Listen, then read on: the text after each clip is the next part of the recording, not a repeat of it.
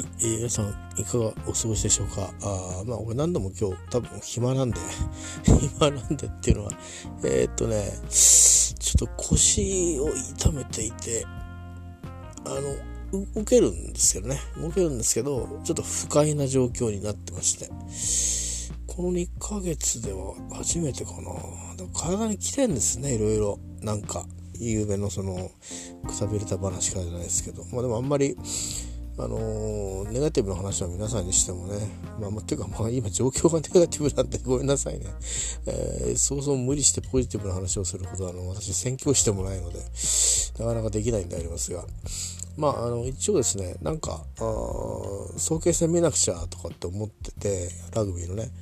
えー、結局まあ録画はしたんで、えー、とか言いながら結局やっぱり途中からねライブで見ちゃった方が楽しいっていうのがあって、まあ、後半残り20分みたいなところから見たんでですね今日の場合はまほぼあの慶応の時間帯でですね最後の5分ぐらいまでは慶応の時間帯で、えー、早稲田があほぼディフェンス一方というような状況で、えー、いつですねあの同点あるいは逆転かというチャンスを迎えてもおかしくないような勢いだったんですけどもまあ結果的には皆さんご存知の通りなことになりまして、えーとまあ、いよいよ次の試合ですかね12月1日だそうですけども、えー、関東の方の対抗のリーグは最終試合、えー、聡明戦というのがあるわけだそうでございます。で明日もあのー、えっ、ー、と明日もあるのかな？帝京対明治があるそうであります。えー、まあその結果以下によっては、うん、先にね、えー、とまあなんだろう優勝が決まる可能性もあるようですけどまあ明治も強いでしょうからね帝京も強いでしょうけども、えー、まあラグビー早稲田のラグラガーマンたちはですねまあ来週勝って、えー、勝つんだというような意気込みを表明している選手が多かったですね。えー、であの今季というか今回の、えーと、試合、ね、シリーズは、まあ、見てると慶応は3敗しちゃってるんですけどそういうチームには見えないような今日は何かあの戦いぶりだとわずかわずかですよ後半20分僕があのぼやぼやと起きてってみただけでもそういうチームだったんで多分今日の試合に対してはやっぱりモチベーション高く試合をずっと展開されてきたんだろうなと思ったのとあとメンバーがですねあの留学生がすごく多いんですね。えー、ニュージーランドとかからたくさんこう来ていてで実際試合も出るとでそれから1年生なんかもこう試合に出てくるんで早稲田あたりだとやっぱり高学年の選手が多いっていうかまあそれは部員の数とかなんかあるんですかね。ちょっと分かんないんですけどラグビーに関して言うとですねあのえー、まあ、これはこの間もなんかね最近ラグビー帰りなところがあるので、えー、よくネットニュースなんかでも出てくるんですがあの私が参加したあのブリティッシュカウンシルの、えー、ラグビーでのことで英語をね何かいろいろ覚えましょうというのでまああのでも覚えましょうって言っても先生が英語しか使わないから あの2時間べったりあの英語漬けになるわけなんですがえっ、ー、ともともと日本で初めてラグビーをやった場所はどこかっていう質問と初めてラグビーをやった人たちは誰ですかっていう話があってまあ最初にラグビーやられた場所は横浜だと。まあ居留地があったからだと思うんですけどそれで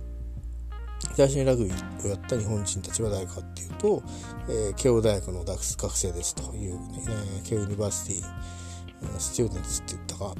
えー、そんなことでしたね、まあ、まさにそういう意味では彼らがあの、まあ、日本のラグビーの先駆者なわけですね。まあそんなことでそれにちなんだあのネットニュースなんかもいろいろ載ってましたね、えー、でその後あの早稲田は意外となんか昔からやってたんだろうって思われるんですけどかなり、え、5番目とか4番目とかなんかそれぐらいなチームだったらしいですよ。やっぱり野球が先にこう開花してで何かのことがあって野球の早慶戦を中だ中止みたいな期間があった時に、まあ、両校のそういうなんか交流を担当する人たちが学生同士が昔のことですから結構ねあの学生たち自身が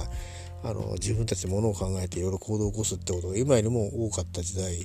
えー、だったようですから、あのー、まあ、何かそういうね交流をやろうということで、えー、まあそういう意味ではねそういうラグビーをやる選手が早稲田も集まったってことなのかもしれませんが、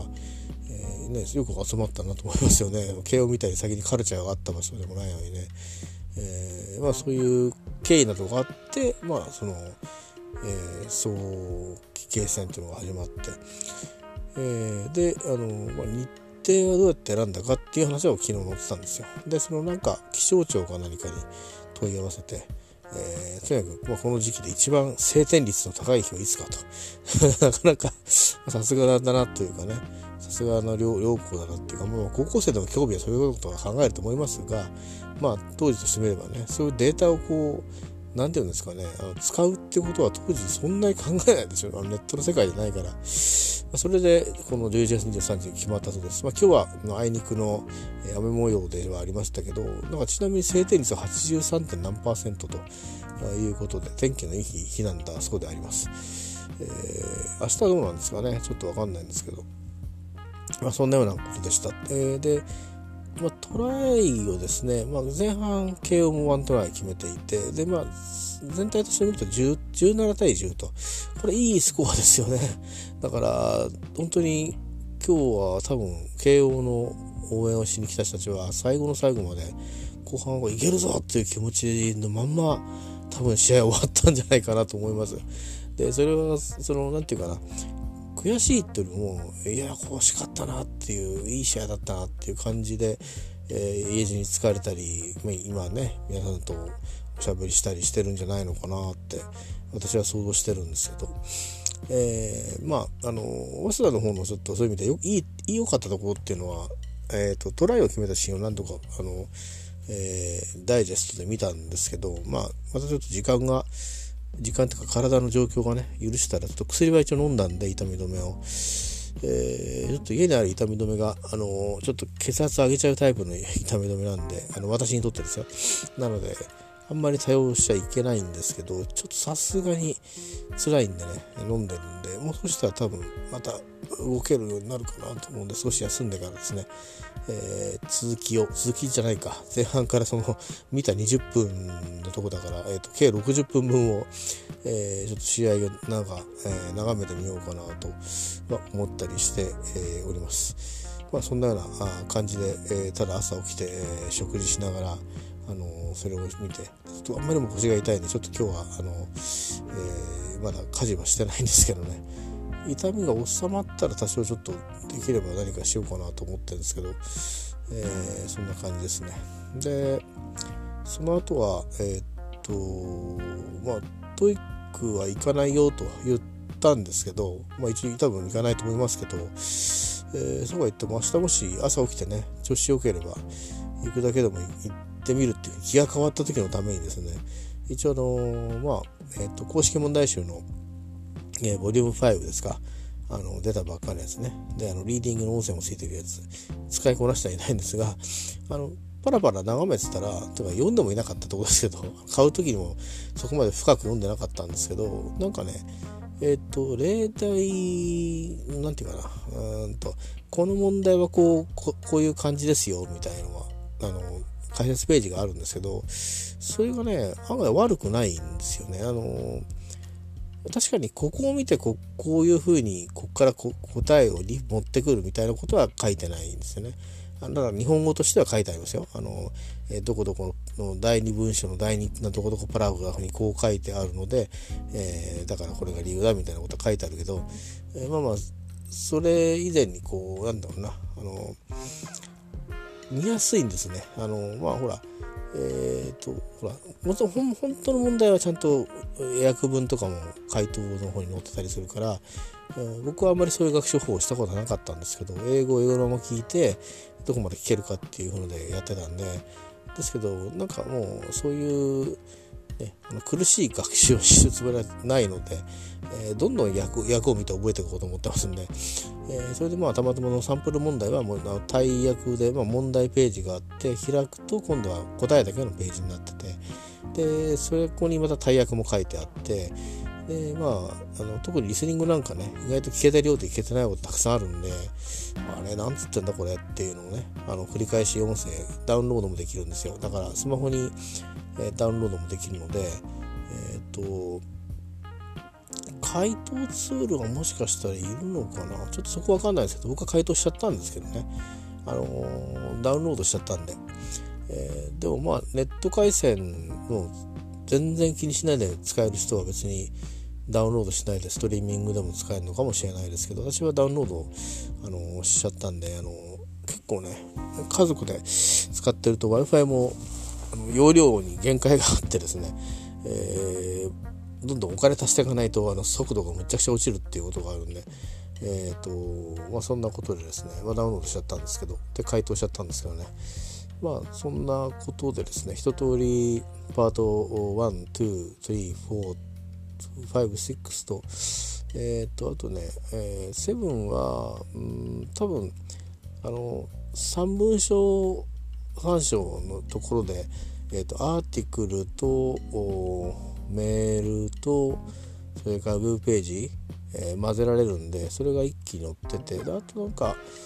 なんだろうな単体のウェブページですかねシングルパッセージの。それと,、えーと、チャットですかね。それだけ載ってましたけどチャットとシングルパッセージの問題はあのやんなかったですけどその他は一通りさーっと,、えーと、舐めてましたけどまああれですね。素の状態でやると半分ぐらいしか取れないんですね。えー、自分でなんか分かりました。あのリスニングもねもうリスニングもそんなレベルでしたね。だからリスニングの点が落ちてんだなってこれ このまま素の状態で受けるとですよ。サンプル問題ですからね。まあ、文法の問題はたまたま例だから多分文法の頭の最初の、えー、問題の方なんで、あのー、たまたま解けたんでしょうけど。まあだから多分あのこのままいくとそのスコアは所詮そんなもんっていうことなんでやっぱり、あのー、リーディングを時間通りにどんどん解いていくっていう、そのためのこう読み読み方のねスピードを上げるとか回答の導き方みたいなところをなんとなくやるんじゃなくてちょっと作戦を持って機械的に、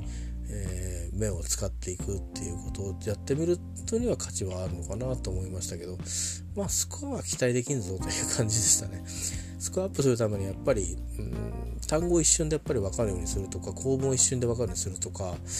がないとそれで速度を上げてで正解を即座に導けないと辛いかなっていう感じですね。あの結局はなんか自分で今たまたまですよ数問、えー、サンプル問題やってみてなんで間違うのかっていうとやっぱり、えー、英文が分かってないっていうのに尽きるんですね。それから英文が分かってないからそのある英文の塊読んで別の文章読んで別の文章読んでって時に関係性はだいぶ前よりもあの割と分か分かってきたみたいでどうしてこういう分け方になったのかなっていうのも、まあ、割とそこは分かるんですよね。だからこれはこういうこと言うために言ってるから必ずこっちに答えはあるはずだぐらいのことは分かるんですけど、うんと、そこから先のやっぱりサーチするところは普通にさーっと読んだ時にあの素直に頭に入ってきてないからそこでもう一回読み直してるんでね。そういうとこがやっぱり、えー、時間がかかるだろうだろうしあとはそれが正確に入ってないから答えが間違っちゃうっていう感じになってますね、まあ、トレーニングすると多分伸び、ね、また伸びしろはあるだろうなっていうふうに自分がまあ少なくとも自分が取ったえーと、一番、まあ、自己ベストですか、まあ、皆さん方と比べると全然低いですけど自己ベストまた一回戻すことは可能なんじゃないかなっていう気がしましたね。であとえっ、ー、ともうワンステップアップぐらいまでは狙えんじゃないかなっていう気はしましたけどあくまで気はですからね。誰でも簡単に言うのは言えるんで。じゃあそこまでやるのかっていうとそれはちょっとまあ分かんないですよね。ましてやだって明日だって行くかどうかって言ってるんですから。で少なくともまああの1月までは申し込んでありますけど基本的には行けるかどうか分かんないしそこから先は昨日も申し上げたように、えー、急にですねこうしてあのこうしてっていうのは昨日の状態ですね。あの、まあ、もうやっと方法の体であの1週間を終えるという状況になってますので、えー、まあ、予定を入れたところでね結果的に行けませんでしたっていうのを積み上げていくのは大変にもったいないことなので、えーと、だったら家で勉強してた方がまだまだ役に立つっていうかねなんかリスニングをちゃんとして大役を見てでちゃんと音を正確に見に行っていくとか、えー、まあ音読もねそんな食べれない範囲でやってみるとか、うんね、負荷かけないで、えー、そんな風にしてやっていく方がただ試験受けに行くよりも全然あの自分には役に立つかもしれないので、まあだからちょっといろいろ無理がないようにとにかくしていかなきゃいけないなというふうに、えー、思っているところであります。まあ無理がないしなきゃいけないって別に僕これ仕事じゃないんで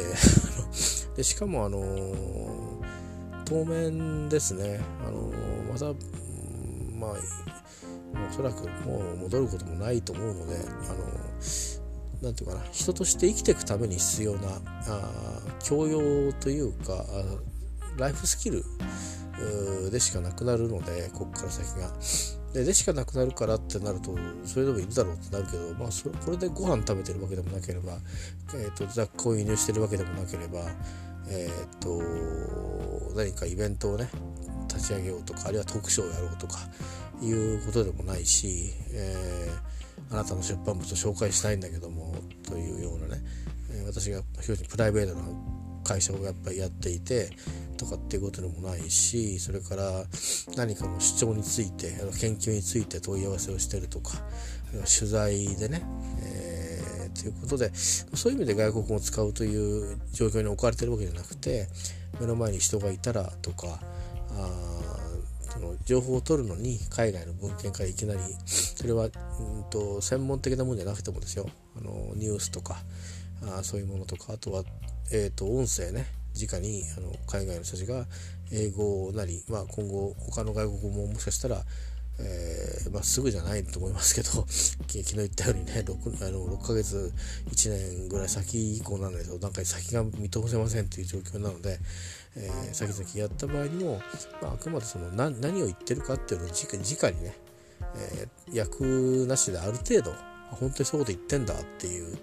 ことが分かるというぐらいにしておくと普通にこう日本で生活者としてあと残り20年ぐらいだと思いますけども、えーと、生きていくのに、えーと、役に立つというだけに、まあ、性質が変わっちゃったんでね、えー、ですからまああのー、楽しんでやる楽しんだって岡さんよく覚えると思うんですけど無理して楽しんでやる必要もないしそんなに力んでやる必要もないくなっちゃったのでね、まあ、だからあの、本当に気が向いたらやるみたいな感じなんでしょうけどまあでもある程度はねあの少しこうまとまってやったり時間もねまとめてかけないとあのなんだろうそんなねなんかちょっと釣り手釣り糸垂らしてておお引っかかったっていうわけにはいかないのでそれはまあ分かってるつもりなので、えー、と少しいろんな健康状態やらいろんなもの良くなっていったらそれなりにねあのやり方はいろんな先生方から、えー、習った、あのものがあのしっかり覚えてはいるので、えー、そういったものを使いながらねあの工夫して、えー、まあライフハックになるんでしょうけど僕の場合は、えー、生きるためのスキルとして、えまた触れていきたいなとはあの思いますね。でまあ、と飽きちゃうんでねとにかく。飽きっぽいんで他の言語もやりたいなと思いますけどね、えまあ、それはずっと先ですね。だからまあなんか、えー、なんだろう。他にもう、他にウイスキーとかとかありますけどウイスキーもねあの安くはないのでねそんなに買い続けるわけにいかりませんし一度全部ほぼ処分してますしね、えー、まあ今ある在庫を飲み切るのにどれぐらいかかるんだろうなと思うけどあんまり置いとくとといても味も落ちちゃいますからあれですがまああとは健康的にもねそうそう量を飲める時期ってのも限られてると思うんで、まあ、そういう意味ではウイスキーなんかはどうなんでしょう。あと私の場合だったら私の健康状態だったらあと10年ちょっとぐらいで頭打ちになっちゃうような気もしますしね。なんか普通の人だったらね7時8時まで平気で飲むと思うんですけど僕の場合は還暦超えたぐらいでそれこそビールぐらいしか飲まな飲めなくなっちゃうんじゃないかなっていう体がね、えー、そんな気がちょっとするので、まあ、完全な予想ですけど何のあの根拠もないですけど、えーそんなようなあの気もするので。だからそう考えると最後何残るんですかね。まあ、ネットがあるから海外のニュースニュースっていうか何が起きてるかとかっていうのを見たりとか映画を見たりとか映画もそんなしょっちゅうは行けなくなると思いますんでね、えー、半年に一遍行くか行かないかみたいな感じじゃないですか。映画館だとしたら。で映画館でないとしたらテレビでちょっとやってんの見るっていうことでしょうけど、まあ、ただ見たいの見てるのかなと思うからもしかしたらあの今であればねあのいろんなネットサイトでね1本300円とかっていう感じで買い取りじゃなくてねレンタルで見れたりもするからうんまネットフリックスとかそういうのでねあのいろいろいっぱいいっぱい映像があるところで見てもいいのかもしれませんが、まあ、そこはまた予算との兼ね合いにねたかだか千何百円かもしれませんけどちりつもってことがあるんでね、えー、まあそんなような感じで、えー、静かに 生きていくことになると思うんで。えー、ちょっとまあここのところの何年間かが異常な状態だったあというかまあここの何年間にそういうふうにして集中して、えーと、そういう経験をあの積んだっていうことですかねスコアの経験あの値はそれほど伸ばすことができませんでしたけど、えーと、でもまあ本当にあのそういう経験をたくさんしたってこととまあそうそうね会えない先生方に直に会って教えてもらったっていうことはおそらくこの先自分には役に立つのは間違いないだろうなっていうふうには、えー、と思いますね。それこそ昨日の UKF じゃないけどあもうこれいいまだに言えるあのものとあの言えなくなってるものとがやっぱりはっきりあるのでにあの教えてもらった半年後にもね、あのもう一回、えーと、教えてもらう時間をその時はみんなに、あのその中心の方がねあの企画を先生に頼んでくれて、えー、フォローアップの会をしてくれてたんですけどね、まあ、今回はえっ、ー、とおそらく今週か来週かまたあの有志の方で集まって、えー、そういうね指導を受けてらっしゃるんじゃないかなと思いますけどもうそういう人たちとはあの私とそういう方たちの間には、えー、まあ、あの天の天の川と, えーと、家の前の私の家のあの汚い川との間ぐらいの、差がですね、えー、あるんだろうなと思いますが、まあ、そこはあのしたいことの違いが、えー、大きいわけですね。まあ、あのしっかり英語運用していきたいというふうに思っている方と、えーまあ、私のようにあの生きる上で最低限、あの、使えればいいっていうふうにしか思ってないっていうか必要性がなくなってしまったっていうまあして言うとねもともとお声がけいただいた時はもっと必要性はあったんですけど、うんとまあ、そんなに発音の方に、えーと、力をかけるというよりかはその、まあ、アイルスとかそっちの方の点数を上げたかったんで、えー、まあ、ニーズがちょっと変わってきたということがあったというか、まあ、その十分にその聞き取ったり、えー、実際に UK に行って使うという意味で役に立てたので、えー、とりあえず一旦そこで、えいいかなという感じではあったんですね。でそこ他の時間をには使いたかったんで参加しなかったんですけど今となったねその後に、えーといろんな変動を考えるとあのなんですかね全くもうその仕事上はいらなくなったのであの本当に自分のが生きていくの時にあればいいっていうだけになりますんでねそうするとあのどっちかというと受け取りレシーブの方が多くなるんですよね。あのまあ教えてもらってる先生の持論はやっぱもうもっと喋んなくちゃダメだっていう。それも多分いろんな英語の専門家の方がおっしゃるのと全く同じだとは思うんですがでもやっぱりこう話していかなきゃいけないしその発音っていうものもやっぱりその言語本来の発音をやっぱりすべきだと。そうでなかったらねやっぱり正しくこう使っていくことのゴールっていうのはあの伝えればいいっていう話も一方であるもののそうは言っても言葉なんだからあのきちっと言葉を運用するということにもっと着目し,、えー、していくそれの上に積み上げていく方があの結果的にはこう伸びも早いし耳も育つしっていうことで、まあ、最もなんですよね。えー、もちろんあの他の TOEIC の講座なんか行っても先生方ちゃんと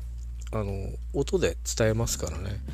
えー、だから別にこのこの問題はこうでこうですからね。はいこれで合ってますよね。はい以上です。みたいにして、えー、やるのはまあそれはリーディングの時間ではありますけどリスニングの、えー、コースであれば、えーと、やっぱり絶対必ず音読はついてもありますしそれからシャドーイングもありますしその中で難しい発音というかこう微妙なあの発音間違えると間違えて覚えちゃいますからね、えー、そういうのをきちっと指導しますんでまあそのただまあその時にねあの使うその話す英語の発音のね精度をどこまで高めたいかというところの違いですかね。で僕の場合はこんなことになっちゃったんでますます必要度が下がっちゃったんで、まあ、結果的にあの何、て言うかなそこをこううかつにね参加しますっていうふうにして、まあ、昨日も話しましたけど言ってしまうとそれが全体でプランニングがされるので皆さんに迷惑をきっとかけてたんじゃないかなと思うので結果的にそういうなることもなく えとやっぱ私は抜けたままで良かったなっていうふうに、えー、まあ、今日も改めてこうね思ってますね。今ましてやそういう状況であってもじゃあ行行くって言ったから行こうと思ってもこうやって腰急に痛いとか、まあ、こんな風にこう体調がね、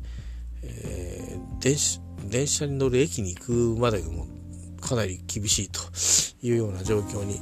な急になってしまうという、まあ、多分これは今日仕事行かなくていいと思ってるから体が休んでるんでしょうけどね、えー、でもこれ例えば仕事に行かなきゃいけないってことになれば多少やっぱりアドレナリンが出るでしょうから、えー、感覚的にはきっとそこが緩和されて たような気になって、えー、多分出かけていくんだと思うんですよね。えー、そういう、まあ、まあ人間弱いところはなんか僕の場合は 弱いものだらけで、えー、出まくってるっていうことだと思うんですけどね。まあそんなような感じで、えー、な午後を今送っておりますが、ちょっと少し、あの、寝ようかなと思ってます。なんかね、結構くたびれてますって言いましたけど、寝て起きて、なんか、すっきりしてんのかっていうと、まあ、もちろんあの眠くなる薬も飲んでるので今日はね、あのー、眠くなりやすいっていうかあの明らかに眠くなる。特に緊張状態に置かれてないんであればあのそれをこう跳ねのける薬なんですけどえーと、そうではないからあの眠くなるのは当たり前なので地名なんでありますけども、えー、もうちょっと少し休んでそうですね、ちょっともう、早稲田のラグビーのビデオよりもちょっと休んだ方がいいかなと思うので、えー、少し休んでみたいと思います。まあね、とにかく今みんな、うん、なんですかね、僕が出会った人たちって、まだ偏ってると思うんですよ。あの、英語の学習で言うと。えっ、ー、と、例えば、 TOEIC の世界だったら、やっぱり、私が言ってってるとこは僕とは全然生き方が違いますけど、あのー、ね、満点が欲しい人たちが多いし、えー、もう900点は当たり前みたいな。今の足元がどういうとこにいてもですよ。で、それから SW であってもやっぱり高い得点が欲しい。まあ当たり前なんですけどね。そこそこの点数でいいやみたいな僕みたいな人間っていうのはほとんどいないってことですよ。で、あと IELTS の方はもうこれ露骨ですけど、もう本当に受験のために、あの、ここの大学に、かこの大学かこの大学留学したいので、えー、スコア何点、オーバーオールで何点欲しいと,、えー、というのが明確にあって、えー、それで来てらっしゃる方もいますし、で、あるいは、うん、そういうスコアがないと、あの、転勤、えーまあ、外交官とか、あとある国のね、えー、人たちがいたりとか、そんな感じでしたよね。だから、まあ、具体的に目標がこうあるわけですよ。で、そう、せいぜいだから発音の方たちがゴールはそれぞれだったような気はしますし、まあ、それを交換し合ったことがないって言えばないんですけどね。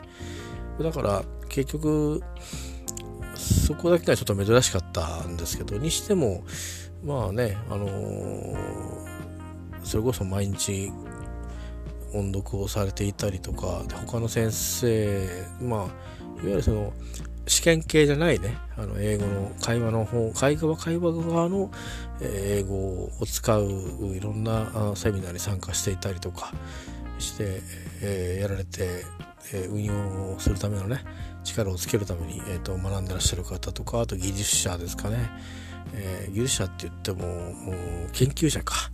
の方とか、えー、で海外に研究者のお知り合いがいたりして、まあ、もちろん留学もされてたりとかしてね仕事でね。そのような方たちとかあとあとは大学の先生とか、えー、がいたりとかいらしたりとかして。ちょっとそこだけは珍しかったですけどそこはゴールのない世界なんですよね。あの、なんだろう。えっ、とうん、な、なんだ、えっ、ー、と、道を極めていくっていう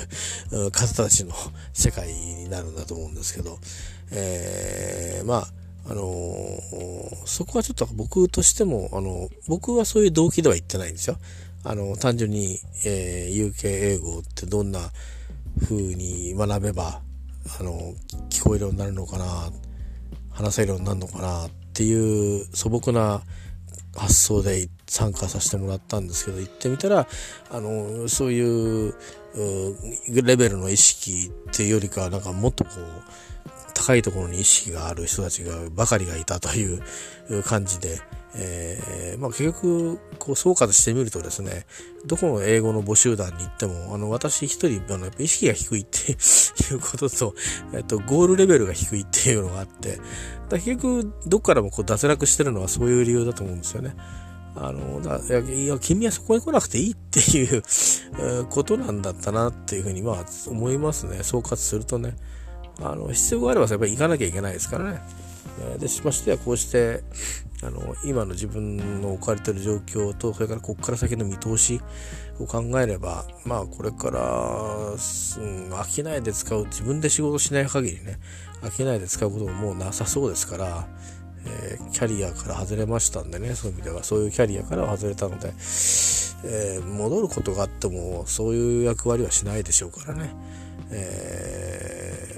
ただ場所が違うところで違う同じ仕事してるってだけなんと思うんで。だからあくまでも本当にあの自分のあの何ですかね。あの趣味の世界なんですよやっぱり、えー、そういう意味で高いそのレベルの人たちからもうまあねあの言って分かったようにあ俺のいる場所じゃないということがあのよくよく分かりましたんで、えー、まあですから、うん、まああとはせいぜいブリティッシュカウンシルのイベントに時々行くぐらいなんじゃないですかね。2000円、3000で行けますんでね。で、UK の英語を聞きに、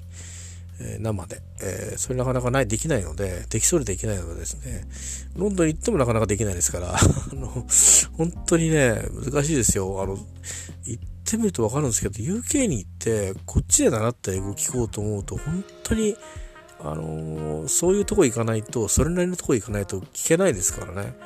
えー、で、あとは、私は五つ星のホテルなんか泊まってませんけど、そういうところの、あのー、まあ、なんていうかな、お店みたいな、ちょっと食事できる、軽くね、カフェみたいな、まあそういうところにこう行ったりして、そこでこう喋ってる時に若干丁寧な英語を喋ってる人がやっぱりね、勤めてますから、世界中のそういうすごい人たちを相手にしてるわけですからね。えー、ですけど、それがじゃあ RP なのかっていうと、違いがよくわかんないですよ、自分にも、正直。えー、まあ、女性の何人か聞いたうちの3人に1人ぐらいはなんか RP だったかなって思うんですけど、若い方でですね、2年間通って、男性の方たちは丁寧には話してるけど、これ RP かなって言うと、ちょっとそういう感じもしない。えー、だから、うん、わかんないんですよね。要は言ってみると。あなんか確かに映画の中に出てくるジェントルマンなイギリス人の英語だなっていうふうに思うことがあっても、日本で先生習った RP ではないし、それから YouTuber の方たちが帰ってきて見てみると、見返してみると、YouTuber の方たちが教えてる RP でもないっていう、どこ行ったら聞けるんだよっていう感じで、いやもう本当もう野生の英語だらけですからね。だから、どんだけこっちで学校行こうが何しようが、あの、向こうに行ったら向こうの英語しかないので、あの、まあ、ただ、まあ、基本的なね、あの、音の違い、アメリカとか、僕はオーストラリア行ったことがないんですけど、オーストラリアとかで使われてるような英語のその発音の違いとか、イントネーションとか、の違いですよね。それはあの移民であって少し癖があってもやっぱり違うのでイギリス寄りになってますから、まあ、それは役に立ちましたけどね大いに。あのですから内容言ってること100%は全部じゃ書き出せって言ったらディクテーションできてきてないんだけどその場のコミュニケーションにおいてはあのまあ6割から7割方は一応わーっとこう体にはガッと受け取っておいてで何を言うべきかってことを考えて反応っていうのはしていましたんであの実践にはね役に立ちましたけどでもまあ旅ですからね、まあ、それを使使いに行くっていうのは目的ではあったんですけどだからそこまではできるんだっていうところだけは確認しましたけどそれもねあの使わなくなったらそれっきりだし英語を耳に入れなくなったらそれっきりだし続けなくなったらそれっきりなのででそういう意味ではまあもう半年以上続けてないんでね、えー、旅にも行ってませんしまあまあスコットランドの方と8月の終わりぐらいにはお会いして少し話をしたりとかしたぐらいで、まだ使えるかぐらいの感じだったんですけど、まあ、そういう意味ではまだあと3ヶ月ぐらいしか、3月ぐらいしかブランクはないのか、そういう意味だと。でもまあ、それでもね、あの急激に多分その、って英語しかない環境、でいろんな英語をこうずっと行けば年々の英語があるんでそういうのをずっとこうに触れながら旅をして行って帰ってくるっていうなんかずっとこうアドレナリン出まくりみたいな途中あのアメリカ人ともあのアメリカの方ともね、若い方とご一緒したタイミングがあって、突っ込んだ話して、あのー、まあ、なんていうかな、あのー、都市計画みたいな、あの、バイオを使った都市計画の話だとか、お互いのその、えっ、と、国のリーダーの話だとか、そんな話を、まあ、学生さんとね、しながら、あの、街までタクシーに乗ってったんですけど、行きがかり上ね、あくまで行きがかり上ですよ。そういうことになって、えー、なこともあったりして、だまあ、アメリカの英語なんで、逆に今度はこっちはちょっと、聞き取りが結構、あの、西海岸ではなかったから聞きやすくはあったんですけど、でもやっぱり、イギリス英語で、あの、チューニングしてこっちに来てるから、あの、いろんなところが、細部が違うんでね、あの、結構、もう一回言ってみたいなことが多かったですけどね。えー、あとは、まあ、うんと、結構早口なんですけど、アメリカ人の早口とイギリス人の早口また違うんですよね。そういう違いとかも変にチューニングしてったせいでイギリス側に、あのー、で、一番最初はなんかあの、そうハイランドに行って、一番たくさん聞いた英語がアメリカ英語っていうなんか変な状況になっていてですね、えー、不思議でしたけど、あまあそんなような経験もいろいろしたんですけど、まあだからといってね、あのー、僕の場合は別に完璧に英語が喋れるように、えー、なりましたってよかったですっていうそういうわけじゃないので、あるある程度使えることは確認してきましたっていうのを2年かけて、えー、1年目はまあ、あの、そういう意味では何て言うかな、マインドセットを変えたことを試しに行ったっていう、えー、形に結果的にはなったんですね。まあ逆なんですけどね、行くことを決めた後に、その、そういうのマインドセットを変えるためのそういう、うためにいろいろトレーニングをその受けたっていう感じだったんですけど、まあ、今回はもう何もしないで、えー、いろいろんなとこ行ったとで。その状態で行ってみようっていうことになって、にして、えー、行ってみたという感じだったんですけどね。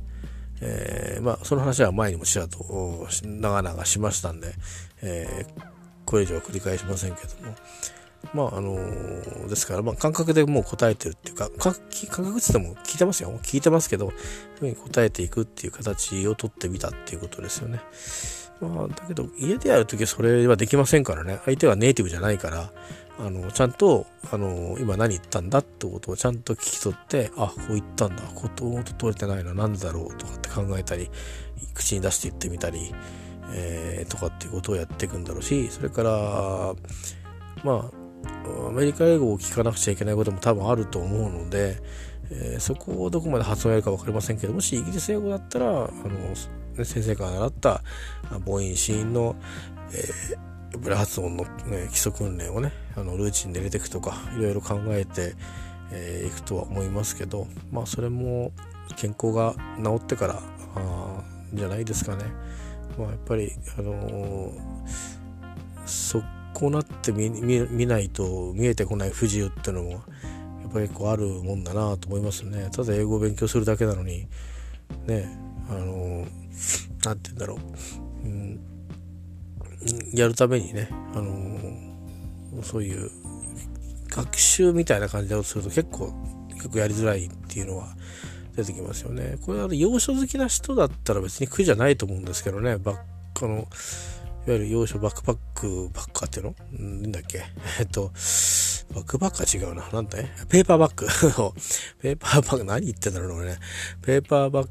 グをこう読むっていうのが好きな人は全然目は疲れるかもしれないけど苦にならないですよね。今みたいな私の状況でもね。英語を摂取することはできると。